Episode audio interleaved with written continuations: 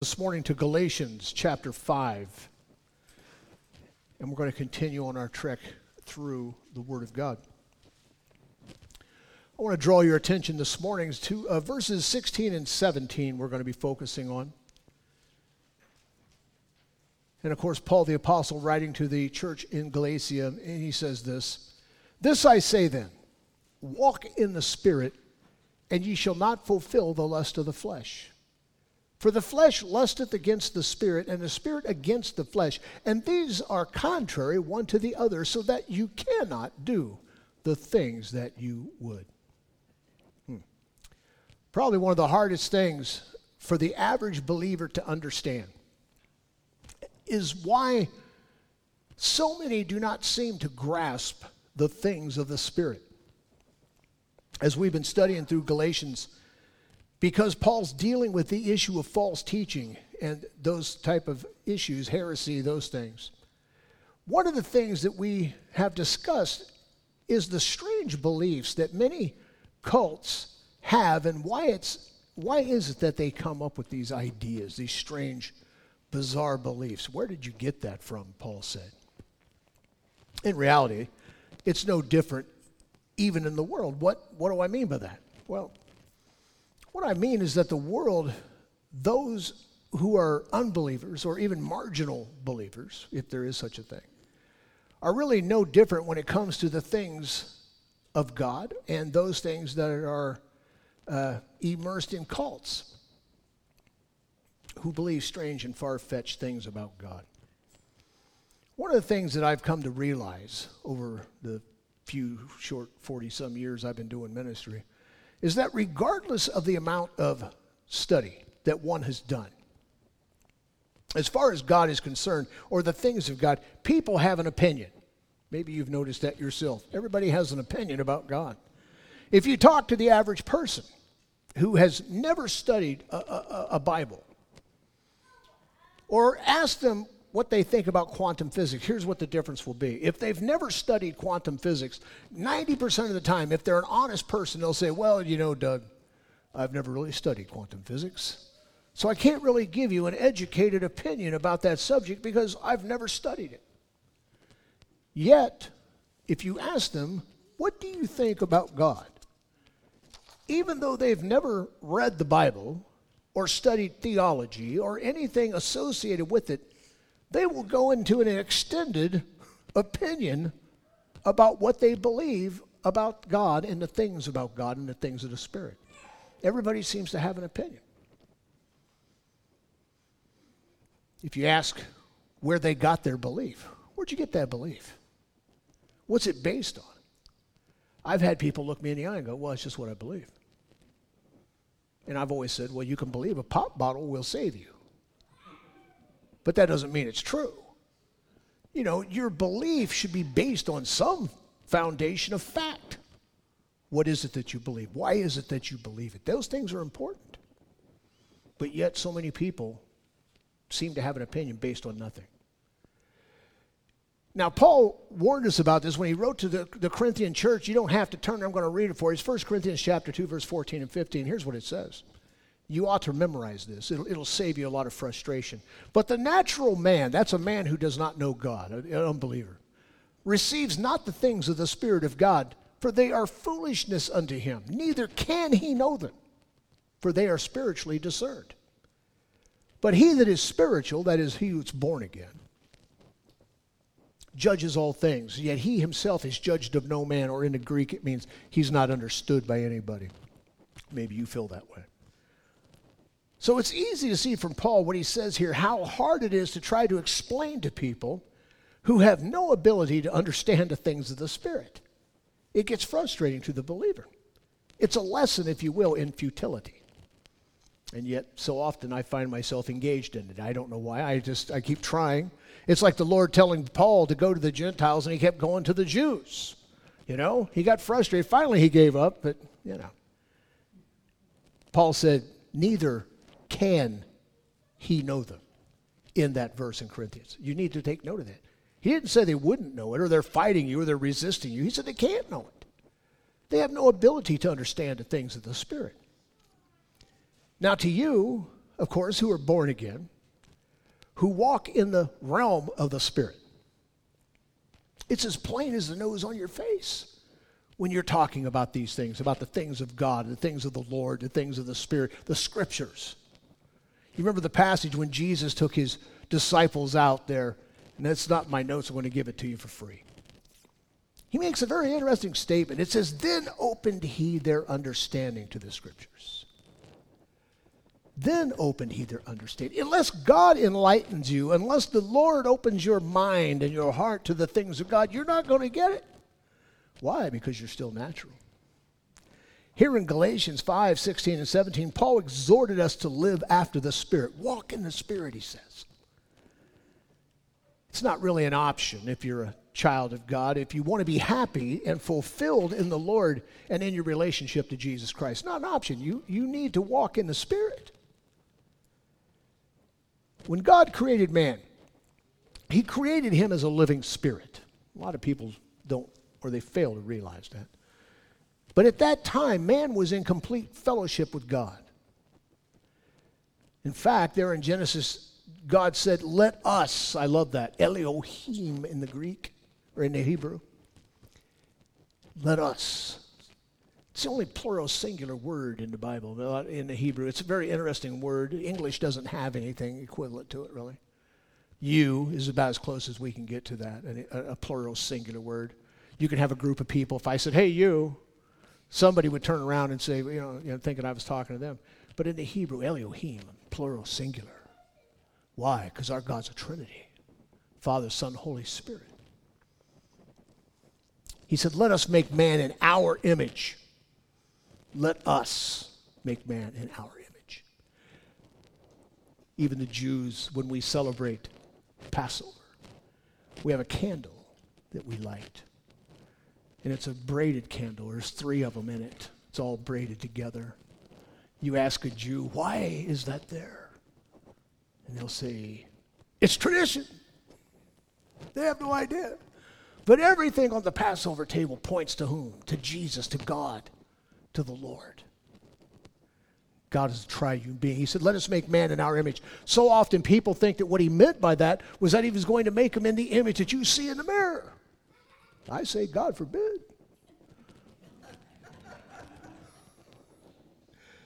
I heard a man one time say that, you know, God's got hands and fingers and feet and toes and mouths. And I went, that's funny. The Bible says God is a spirit. And those who worship him must worship him in spirit and in truth. Remember, it's always in that way because there is no truth without the spirit. It's always in the spirit and in truth. But God made man. Man's trinity, of course, is superior. The Father, the Son, the Holy Spirit, superior. Beautiful, close knit relationship, inseparable, co equal, co eternal. There's no explanation for it. Don't ask me to explain it. All I know is what the Word of God says. And I believe it. So many cults have tried to dissemble it because they don't understand it. They don't understand it because 1 Corinthians chapter 2, 14 and 15. But that's what it says. That's what God is. Let us make man our image. So he made man in the image of God, a triune being. You are a triune being. You were born body, soul, and spirit. That's what you have. Now it's inferior, as you well know but it is a trinity nonetheless. But it's in that realm of the Spirit that God touches us. It's where we have our communion with God, is in that realm of the Spirit. That's why Paul says, walk in the Spirit. He challenges us to do that. It's something we need to do because it's there in the Spirit that we have communion with God and we find our closeness in our relationship with Him in the Spirit. In the Gospel of John, chapter 4, you remember Jesus said, God is a spirit, and they that worship him must worship him in, in spirit and in truth. So when Adam was created, he was created, like I said, a, a spirit. He had a spirit, a soul, and a body. But when he sinned against God, his spirit died, as God told him. Thus, the beautiful relationship that God had with man at that particular time, that time when, when man, when Adam could walk with the Lord in the cool of the evening, that beautiful, close knit relationship was severed. God could not fellowship with him, for God cannot and will not fellowship with a man who is dominated by his flesh, because that's what happened. When Adam's spirit died, the Lord told him, In the day that you eat thereof, you shall surely die. And he did. First spiritually, and then eventually he died physically. But he became dominated by his flesh. That's what the temptation of Adam resulted in. The tree that he was tempted by was pleasant, the Bible says, to look at. He, he saw that it was good. You know, the fruit was good, and it was pleasant to look at. But the real temptation that Adam suffered from was what the serpent tempted him with, and that was that he would become as wise as God. That's what tempted him. Thus, what John said in his first epistle is absolutely true that it's the lust of the eyes, or the lust of the flesh, and the pride of life. That was Adam's downfall. That's what caused all of our problems, and we'll deal with that when we get to heaven and talk to him about it, if he's there.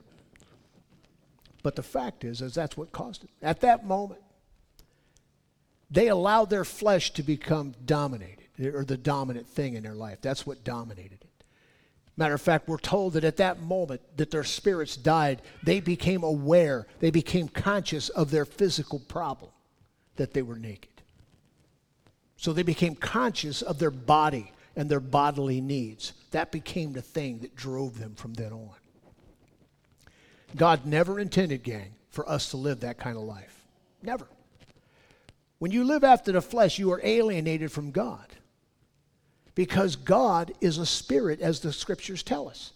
And when the emphasis of our lives is on the physical, on the material, our fleshly needs, we are no longer walking in harmony with God.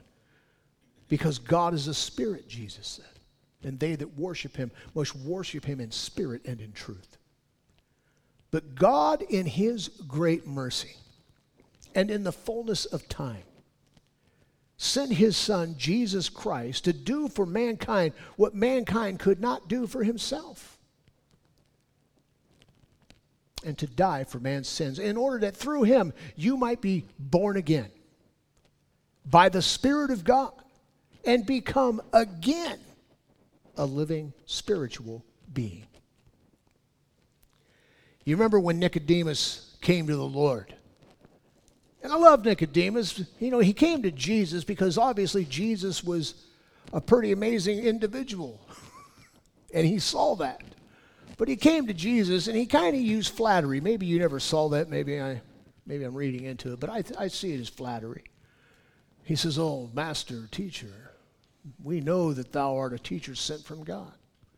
Now, no doubt I think he meant it, but he threw it out there. But what did Jesus tell him? Jesus goes right to it, the point.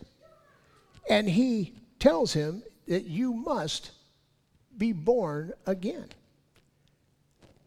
And of course, Nicodemus didn't understand. He didn't grasp it. He's going, What are you talking about? Is it, can I go back into my mother's womb and be born again? Jesus said, That's not what I'm talking about. That which is born of the flesh is flesh, but that which is born of the spirit is spirit. Marvel not, he said, that I say that you must be born again. Always, when you read that, emphasize the word must. You must be born again. When God gives us the ability to place our faith in Jesus Christ, and make no doubt that's where it comes from, it's from God. Once God has enlightened you and given you the ability to see your need for the Savior, and, and, and you place your faith in Jesus Christ, and in the sufficiency of all that He has done on your behalf. Once you've done that, you are at that moment born of the Spirit. You're born again. Thus, your spirit, which was once dead in trespasses and sins, is then, the Bible says, made alive. Once again, you become a living spirit. And because it's now alive, you are at that moment conscious of God and you're conscious now of the things of God and the things of the Spirit. This is why, when you try to explain these types of things to unbelievers or even to the pseudo religious, they don't get it. because they can't. Once again, we read in 1 Corinthians chapter 2, right there, he says, But the natural man receives not the things of the Spirit of God. For they're foolishness to him. Neither can he know them because they're spiritually discerned. But he who is spiritual, he that's born again, judges all things, yet he himself is judged by no man, or he's not understood by any. What a difference being born again makes when your spirit is woke. That's a new term, isn't it? I hear that all the time. You're woke, being woke. Yet, those who claim that they're woke embrace some of the craziest and most ungodliest things you've ever heard. They're not woke at all. They've simply embraced whatever new craziness the world has offered, and they think that that's enlightenment. But the Apostle Paul gave us the best example of what that real born again experience, that woke experience, is really like. Because our dead spirit before we knew Christ walks in enmity, the Bible says, against God. Has nothing to, do with the Spirit of God. But when our eyes are truly open, as you know, Paul the apostle, before his conversion, you know, it's, it's always best when you look at Paul to know what he was like before he had his Damascus experience. And here's what he said about his own life before he knew the Lord in Philippians 3 5. I love it because Paul was a Jew. He was a Jew's Jew. And here's what he said I was circumcised the eighth day of the stock of Israel, of the tribe of Benjamin, a Hebrew of Hebrews as touching the law, of Pharisee. Concerning zeal, persecuting the church. Touching the righteousness which is in the law, blameless. Wow. Man, he was religious. Wow. Man, he was religious. Before Paul was born again, he was a seriously religious man, very religious. He was a rabbi respected rabbi. He was a man who sat on the Sanhedrin council.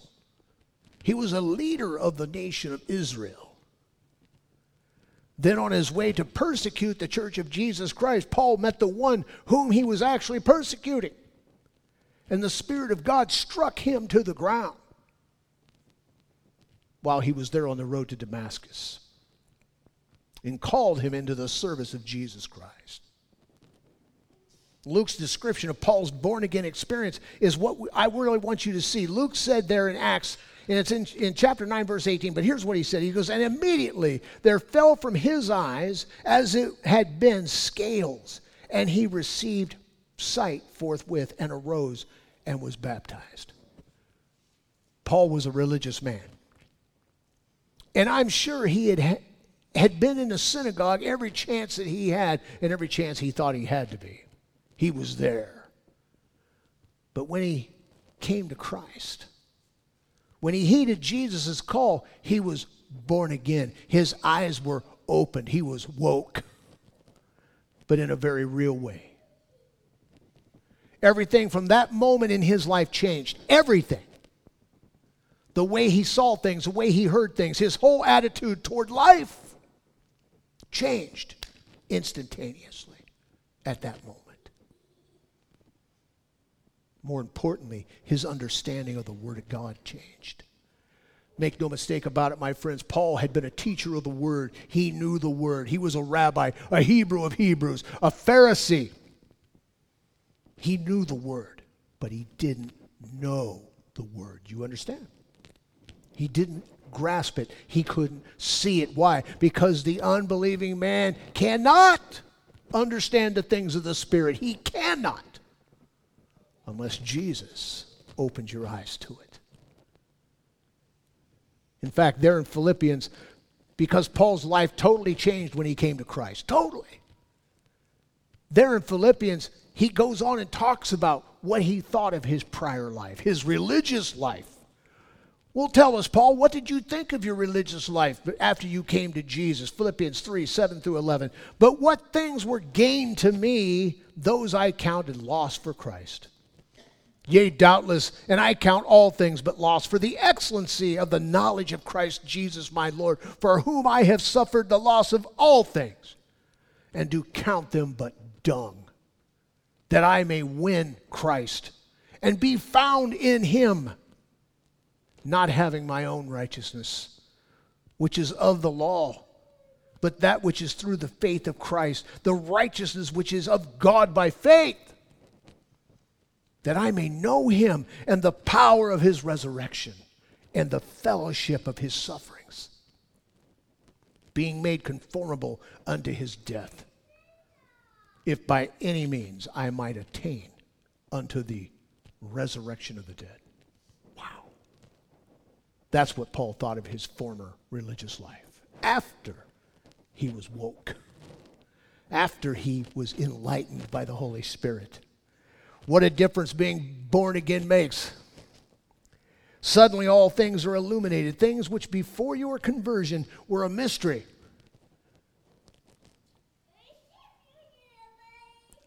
I'm reminded every time the Lord just reminded me that so many times I have over the years talked to people and many people who sit in church I've had come to me and say, "You know, I just I don't really read the Bible because I don't understand it." And that scares me because it tells me something. Because God is no respecter of persons. Don't ever think that He is. You know, the Word says He is not. And what he has done for one, he will do for you. Those he has enlightened, if he has called you, then he will enlighten you. You know, Jesus said, I will write my law upon their hearts, and they shall need no man to teach them know the Lord, for all will know the Lord.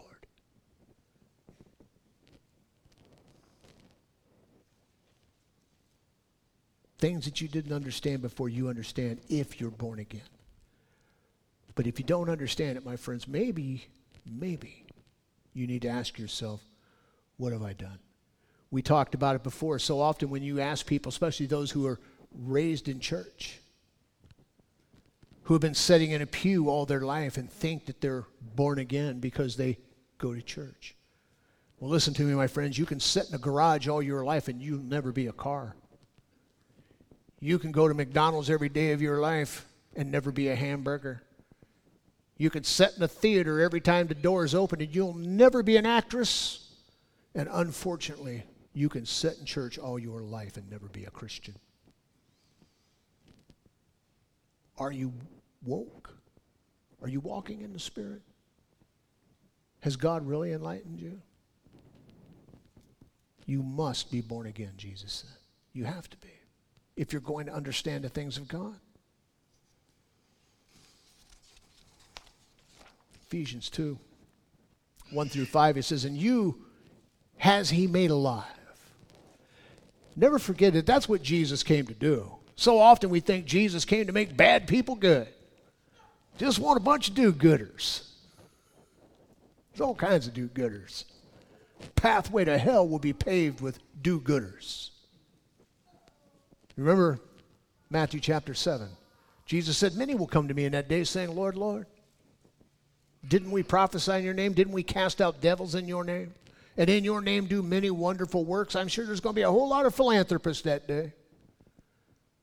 And in your name do many wonderful works. They did it in the name of Jesus, my friends. Jesus said, But I never knew you. Because they were never made alive by the Spirit of God. Ephesians chapter 2, verses 1 through 5, he says, And you has he made alive, who were dead in trespasses and sins, where in time past you walked according to the course of this world, according to the prince of the power of the air, the spirit that now works in the children of disobedience, among whom also we all had our conversation in time past, in the lust of our flesh, fulfilling the desires of the flesh and our of the mind, and were by nature the children of wrath even as others. But God, who is rich in mercy, for his great love wherewith he loved us, even when we were dead in sins, has made us alive in Christ. By grace you were saved. Hmm. So God, in his great mercy, has made us alive in Jesus Christ. And now, spiritually alive, and your spirit is alive in Christ, you now can experience the fellowship of God and the joy that comes with it. Paul said, Walk in the Spirit, walk in fellowship with God. allow that side of your nature to dominate. Let that be the dominating factor in your life. And if you will, you will not fulfill the desires of the flesh. The flesh is not going to rule over you, it's not going to dominate your life. But you'll be dominated by the Spirit and by the things of God. Then he goes on there in Galatians 5:17. He says, "For the flesh lusts against the spirit, the spirit against the flesh, and these are contrary the one to the other, so that you cannot do the things that you would." Now, here comes the rub. After you're born again, after your spirit has been made alive, after you've been woke by God, you are walking in newness of life you will immediately become aware that there is a warfare that's going on in your life. It's actually a striving for the mastery, if you will, of your life. By what will my life be mastered? Will it be mastered by the Spirit or will I allow it to be mastered by the flesh? Now it becomes a choice. If my flesh is the master, then I have the mind of the flesh. That is, I'm constantly minding fleshly things. As we've already seen, the flesh is alienated from God, it cannot know God. The mind of the flesh is really a life of death, and there's nothing profitable in it. But when I allow the Spirit to dominate my life, when I walk in the Spirit, then my mind is on the things of God and on the Spirit of God. In fact, I find myself thinking about God all the time. Maybe you experience the same thing. I wake up in the morning. It's not that I'm holier than anybody else. I'm just the average Joe, Joe, man, when it comes to Jesus Christ. But I find myself walking in the Spirit. I wake up thinking about Him. I go to bed thinking about Him. My whole life is circled around Him, not because I'm a pastor, but it just always has been. We want to walk in the Spirit, to be dominated by the things of the Spirit when my consciousness is on the things of the Spirit, then my life feels the joy of the Lord and the peace that comes with it. Paul said that there, there's this warfare, and you won't escape it. You can't escape the warfare because we all are engaged in it. Before you knew God, you were living in the bliss of ignorance. You knew no war.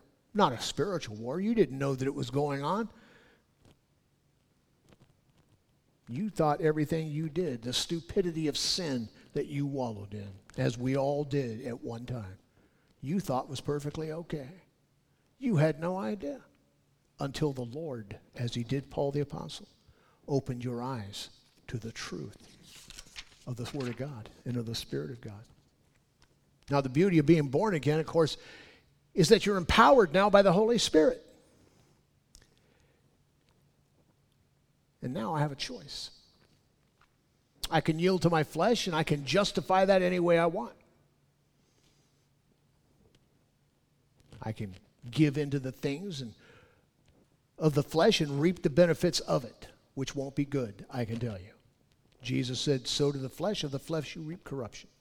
Sow to the spirit of the spirit you reap life everlasting. So what are you going to sow to? This battle will be constant. It's something that you're going to battle. The choice will always be there, my friends. Do I walk in the flesh or should I walk in the spirit? It seems like a no brainer, but trust me, it's not. You probably already know that. The fact is, many of us who claim the name of Christ often make a conscious decision to walk in the flesh, to walk contrary to the Word of God. I've had people sit in my office, come to me, and ask me for advice on spiritual matters. And I've always said the same thing. All I know is what the Bible says. I'm no great counselor. I hate counseling, to be honest with you. Because I think that anybody who reads their Bible, you've got your best counselor right there in front of you. The Word of God, the Holy Spirit's best counselor in the world. But I've had people sit in my office and say, Doug, you know, can you give me some guidance on this? And I'll say, well, let me ask you a question. If I quote you a verse that's in connection with what is going on in your life, will it matter to you? And you might not believe this, but I'm telling you, as God is my witness, I've had people look me in the eye and say, probably not. And my answer has always been the same to him Well, then I have nothing to offer you. My opinion means nothing. All I know is what the Word of God says. And if you won't listen to that, let me know how that fleshly mindset fares for you in the end. Because you're walking in your flesh, you're not walking according to the Spirit.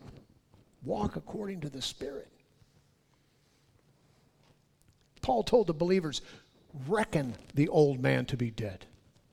That old man, there in Romans 11. So often we, we try to revive the old man. We want, we want him to take over because we think he's got some sense. No, he doesn't. It's what got you in trouble in the first place was listening to him until God woke you up. Reckon the old man to be dead. The old man will always insist on his own way. He doesn't care what Christ wants. It doesn't care what Jesus did. It doesn't even care what Jesus said. It just wants its own way.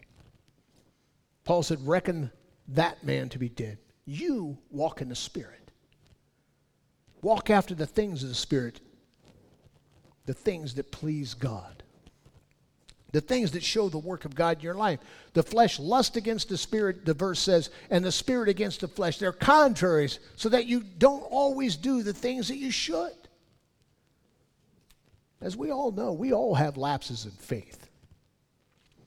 Many of us have lapsed into our flesh. At those times, we are exhibiting an attitude that is not what the Lord would have us to exhibit.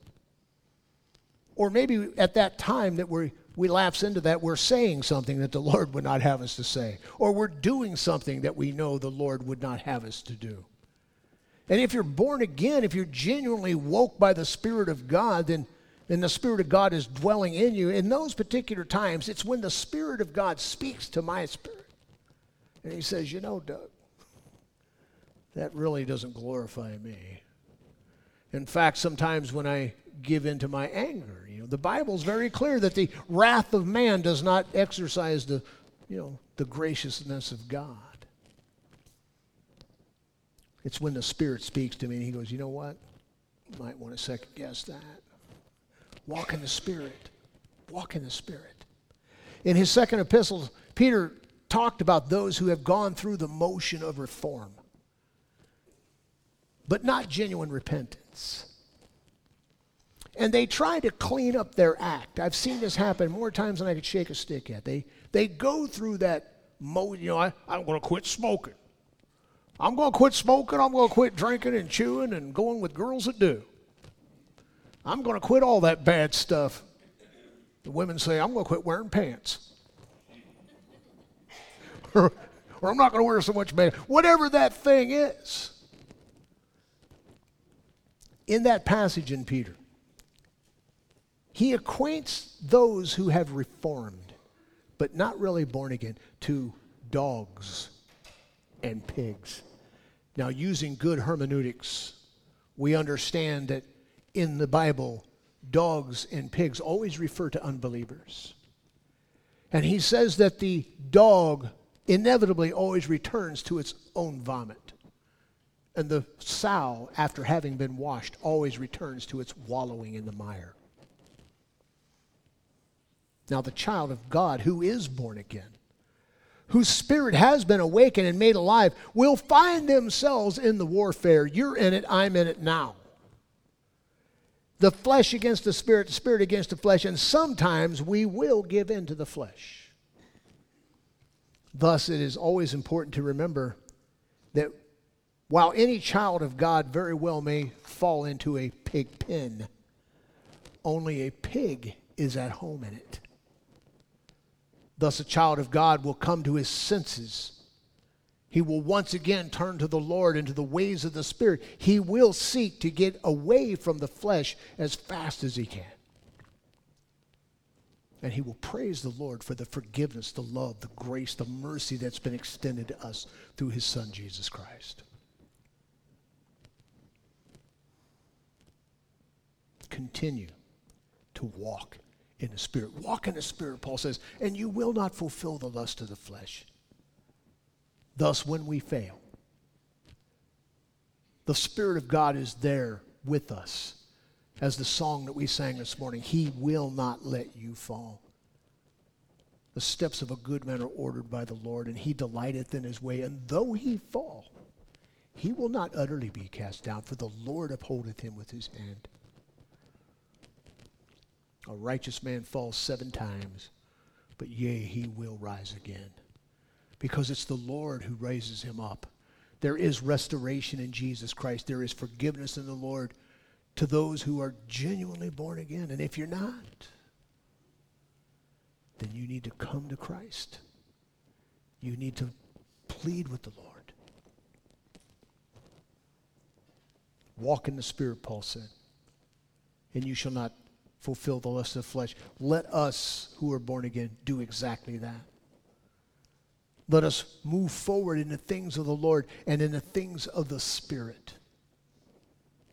Keeping our eye on the finisher, the author and the finisher of our faith. Let's pray. Father, we love you. And Lord, we thank you for the admonition that we have through the Apostle Paul here to the believers in Galatia, Lord Father, to walk in a spirit which applies to us to this day. Lord, there are so many who fall prey so often to the things of the flesh, Lord Father, because they genuinely have not been woke by your Spirit. Or maybe, Lord, they made a profession of faith, and Lord Father, they simply need a moving of the Holy Spirit. Lord, you said that if we would ask. So, as everybody's praying this morning, and, and whether you're sitting here or maybe you're listening some other way by radio or whatever, let me ask you a question. Have you received the Holy Spirit since you believed? In the Gospel of Luke, we're told that if you, being mere men, know how to give good gifts unto your children, how much more will the Holy Spirit or the Heavenly Father give the Holy Ghost to him that ask him? Have you ever asked? Have you ever asked? So this morning, I don't know what's going on. I just want to pray with you. I'm not going to embarrass you in front of anybody. This is between you and the Lord. I just want to ask you have you ever asked? I want to give you an opportunity this morning as we go to prayer and, and we close out, whether you're sitting here or whether you're listening by radio, I would just ask you, have you ever asked for the infilling of the Holy Spirit? If you haven't, raise your hand.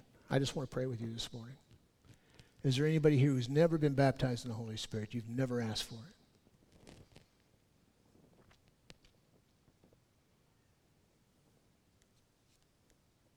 Anybody? Well, praise the Lord. Then I'm going to speak to those who are listening by radio. Listen to my friends. It is by faith, Paul said, that we receive the Holy Spirit. Ask and it shall be given.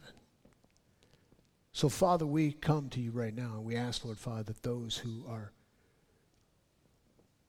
listening, Lord, some of the way, but you, Lord Father, they're asking at this moment for the filling of the Holy Spirit. We ask that you would pour out your Spirit upon their life, Lord. That you would baptize them in the, in, in the Holy Spirit, that you would give them a new awakening, Lord Father, to your word, give them understanding. That they would simply come to you, Lord Father, and then be able to walk in the Spirit, that they might know the joy and the peace that is in life with you. We love you and we thank you in Jesus' name. Amen. Well, gang.